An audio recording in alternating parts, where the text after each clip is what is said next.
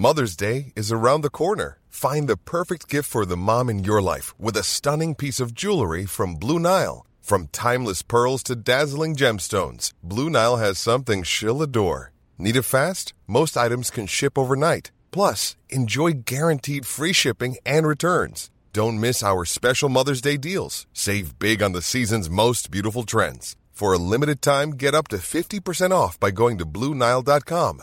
That's Bluenile.com.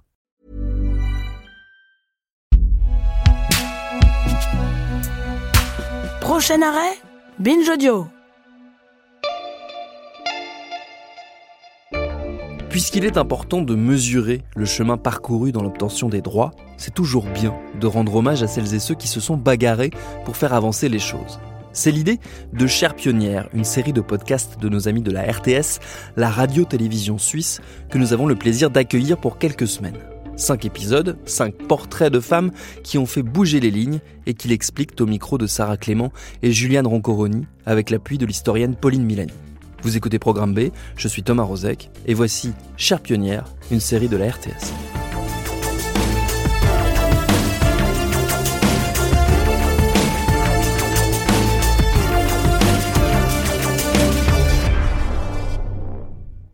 Mon père est allé avec ma mère l'acheter dans ce joli magasin et je l'ai eu. Mais il a fallu euh, passer par une conquête. Ça voulait dire c'est lui qui avait décidé que j'aurais ce pantalon. C'était pas parce que je l'avais demandé. C'est lui qui avait décidé. Chère pionnière, il y a longtemps, tu t'es battue pour obtenir un pantalon. Une conquête, tu me dis. Aujourd'hui, on peut toutes et tous s'habiller comme bon ensemble. Vraiment En tout cas, j'ai déjà envie de te dire merci, parce que si j'ose porter une mini-jupe, c'est peut-être aussi grâce à toi. Gina, dans ce podcast, tu nous racontes comment c'est d'être une toute jeune fille qui aime la mode en Suisse dans les années 50 avec un père conservateur. Cette lutte dont vous n'avez pas été consciente, Gina, c'est également celle menée par d'autres femmes sur d'autres fronts. Odette, Solstice, Isaline, Geneviève. Ces femmes qui ont aujourd'hui la septantaine, on est allé les rencontrer. On a discuté avec elles de ce qu'elles ont vécu, combattu, rêvé. Et on se demande quel héritage elles nous ont laissé à nous, jeunes femmes d'aujourd'hui. Je m'appelle Juliane. Moi, c'est Sarah. Bienvenue dans ce podcast qui raconte une histoire dont nous sommes toutes et tous héritiers et héritières, actrices et acteurs. Chère pionnière.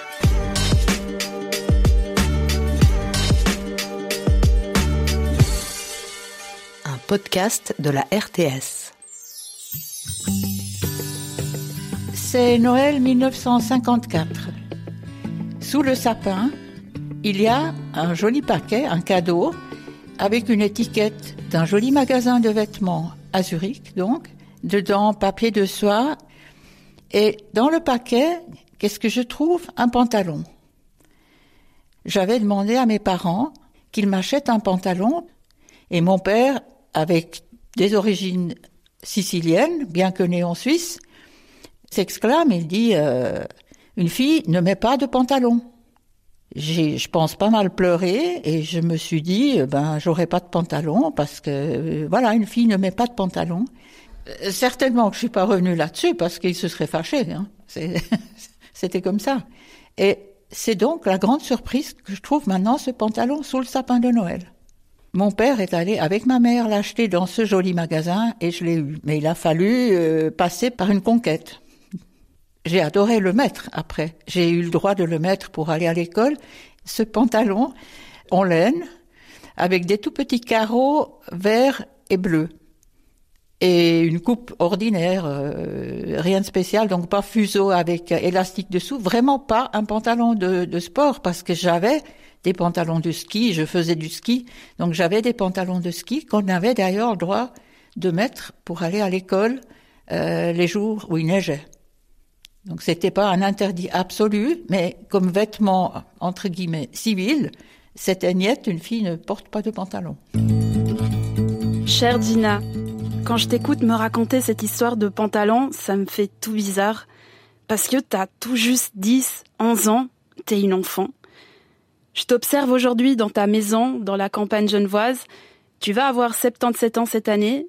Mais là, d'un coup, je t'imagine petite à Zurich où t'as grandi, enfiler ce vêtement le jour de Noël pour voir s'il est à ta taille. Et je me demande, à ce moment-là, est-ce que tu es consciente que d'autres femmes, avant ou après toi, se battent au travail, à la maison, pour porter ce bout de tissu? Absolument pas consciente de ça. Ce pantalon, c'est simplement, c'est être à la mode. J'avais envie de ça. J'avais vu ça, je pense, dans un magazine hebdomadaire qu'on avait, où il y avait aussi des, des patrons et des recettes. Hein Parce que ma mère, elle faisait pas mal de vêtements elle-même. Mais mon père, il fallait d'abord qu'il manifeste son autorité pour dire euh, non, ça se fait pas. Le pantalon n'était pas le seul sujet. Autour de 15 ans, euh, donc j'avais les cheveux en, queue de cheval hein, ou tresses plus petites. Et puis, vers 15 ans, j'avais envie de me faire couper les cheveux. Et c'était une lutte. je suis l'aîné de la famille. Hein. Donc, j'ai dû lutter pour avoir le droit de me couper les cheveux. Et Également, j'ai lutté pour euh, quitter la maison et prendre un appartement. Bon, j'ai déménagé à Genève, il fallait bien que j'ai un appartement ici. Mais ma sœur a eu exactement la même lutte 11 ans plus tard, quand elle a fait un diplôme et qu'elle voulait vivre seule dans un appartement sans se marier. Mon père, pendant plusieurs mois, n'est pas allé la voir, alors que c'était sa petite préférée, la petite dernière. Donc, avec mon père, beaucoup de choses étaient à conquérir de haute lutte, mais sans raisonnement là derrière. Gina, quand tu me parles de ton papa, il y a plein d'histoires qui surgissent dans ma tête. De porteurs d'autorité qui décident de comment faut s'habiller au travail, à l'école, dans la rue. Bon, aujourd'hui en Suisse, porter le pantalon pour les femmes, c'est devenu normal à peu près partout. Mais si on se replonge dans l'histoire, ce pantalon, à quel point a-t-il été un objet de lutte dans l'accès à l'égalité? Cette question, je l'ai posée à Pauline Milani, qui est historienne à l'Uni de Fribourg et spécialisée dans l'histoire des femmes et l'histoire du genre. Le pantalon, en effet, c'est un vêtement euh, assez symbolique euh, en termes d'accès à l'égalité. Le vêtement, en général, euh, a été codifié, enfin, codifie les rapports sociaux. Hein. Le vêtement marque qui vous êtes sur l'échelle sociale, encore aujourd'hui. Et pendant longtemps, effectivement, le pantalon était réservé à certains groupes de la population en particulier aux hommes, mais aussi à certains groupes de femmes euh, travailleuses. Mais comme le dit bien Gina dans son témoignage, le pantalon en tant que vêtement civil, pour les femmes, il met un certain temps avant de s'imposer.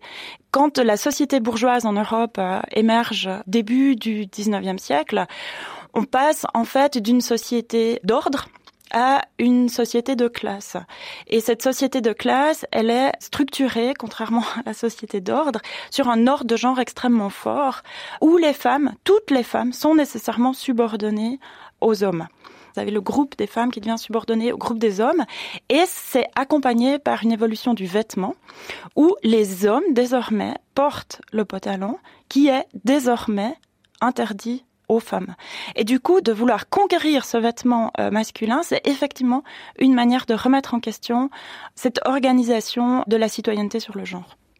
Alors porter un pantalon, ça s'impose pas partout. Euh, enfin, c'est pas facile de porter un pantalon dans tout endroit. Il y a un certain nombre d'écoles, de lycées qui interdisent jusqu'à très tardivement le port du pantalon pour les femmes. C'est évidemment pas unifié en Suisse. Je peux pas vous dire une date à laquelle tout à coup le pantalon devient légal, parce que contrairement à d'autres pays comme euh, en France, hein, en France il y, a un, exemple très connu, c'est la préfecture de Paris qui interdit euh, le pantalon jusqu'à très récemment. C'est pas le cas en Suisse. Par contre, on a un interdit moral très très fort. Ça ne se fait pas pour une femme de porter un pantalon. Ça ne se fait pas de porter un pantalon pour aller à l'école. Euh, ben on le voit. Je crois que euh, Gina dit qu'elle avait des pantalons de sport. Ça, ça peut être acceptable, mais pas le pantalon civil comme objet euh, de mode. Gina, tu me l'as dit à plusieurs reprises hein, que tu n'as jamais dû lutter pour tes droits parce que tu les considérais comme acquis. À l'époque, tu fréquentes un collège où on te sensibilise à la lutte des femmes et tu grandis dans une ville, Zurich, qui est ouverte sur ces questions. Aujourd'hui, on est 65 ans plus tard et je me demande, est-ce que tu es allé manifester depuis?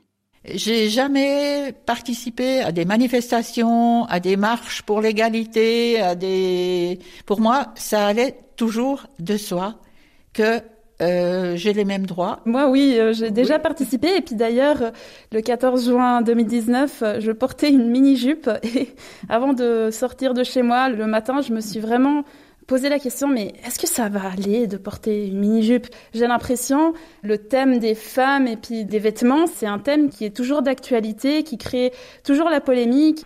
Le t-shirt de la honte, bien sûr, euh, on en a entendu parler, mais je me souviens des discussions autour de la longueur des jupes. Donc, dans mon enfance, il y avait deux fois par année, il y avait la mode qui venait de Paris, même dans les magazines euh, hebdomadaires dans les familles. Hein. Et on regardait à combien de centimètres euh, du sol étaient les jupes. Et puis il fallait refaire les ourlets euh, en fonction de ce que Paris disait cette année-là.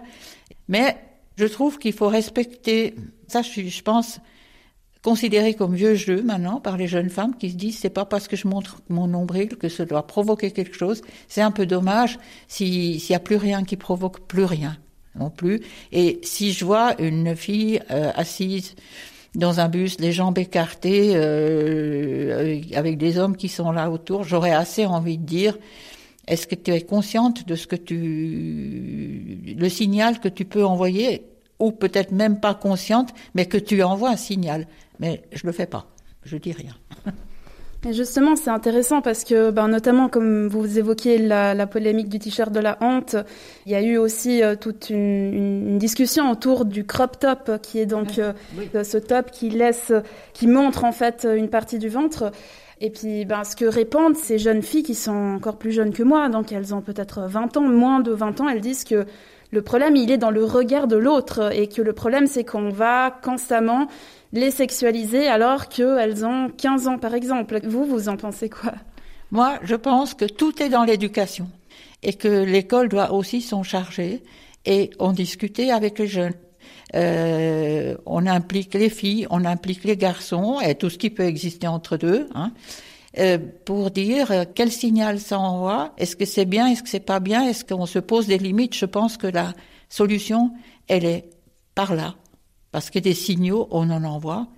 Et si on ne peut plus du tout faire un compliment à quelqu'un, un homme ou une femme, sans que tout de suite il y ait la menace que ce soit euh, du mobbing ou quelque chose, de l'agression sexuelle, c'est triste aussi. Chère Gina, quand tu me dis ça, tu crois être vieux jeu, mais en fait, t'es au cœur du débat. C'est quoi une tenue adéquate? Il y a 50 ans, ça se résumait au centimètre d'une jupe. Et aujourd'hui, bah, c'est les centimètres de ventre laissés découverts par un top. Mais le débat aujourd'hui, c'est peut-être aussi ne pas être réduite à ce qu'on porte, tout en voulant plaire dans son pantalon ou dans sa mini-jupe.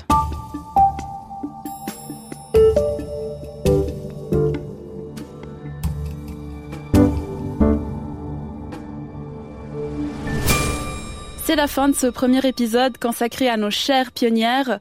Sarah, ce podcast, on l'a réalisé ensemble et en tout, on a rencontré cinq femmes. Des femmes qui, dans les années 70, ou parfois un peu avant, comme pour Gina, eh bien, ces femmes, elles ont mené des combats à leur échelle pour acquérir des droits et plus d'égalité. Et là, Sarah, on part où dans l'épisode 2 eh bien, je te propose de rencontrer Solstice, une femme qui a fait sa place dans un monde d'hommes et pour qui tout a commencé un jour en 1974.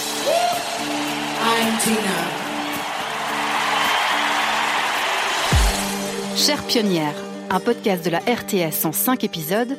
Il est signé Juliane Roncoronier et Sarah Clément. C'est David Golan qui le réalise et Magali Philippe à la production. Vous pouvez écouter et réécouter Chère Pionnière sur toutes vos plateformes préférées et n'hésitez pas à nous dire ce que vous en pensez, ce que ce podcast fait naître en vous et comment il vous interpelle. C'est grâce à vos commentaires, à vos étoiles et vos partages qu'il aura une belle et longue vie et on vous remercie. Et si vous avez envie d'un peu d'évasion, ben on vous conseille le podcast RTS L'esprit de la Dacha. À suivre. This message comes from BOF sponsor eBay. You'll know real when you get it. It'll say eBay Authenticity Guarantee. And you'll feel it. Maybe it's a head turning handbag, a watch that says it all, jewelry that makes you look like the gem, or sneakers and streetwear so fresh every step feels fly. eBay gets it. So look for the blue check mark next to that thing you love and be confident that every inch, stitch, sole, and logo is checked by experts. With eBay Authenticity Guarantee, you can trust that feeling of real is always in reach. Ensure your next purchase is the real deal. Visit eBay.com for terms.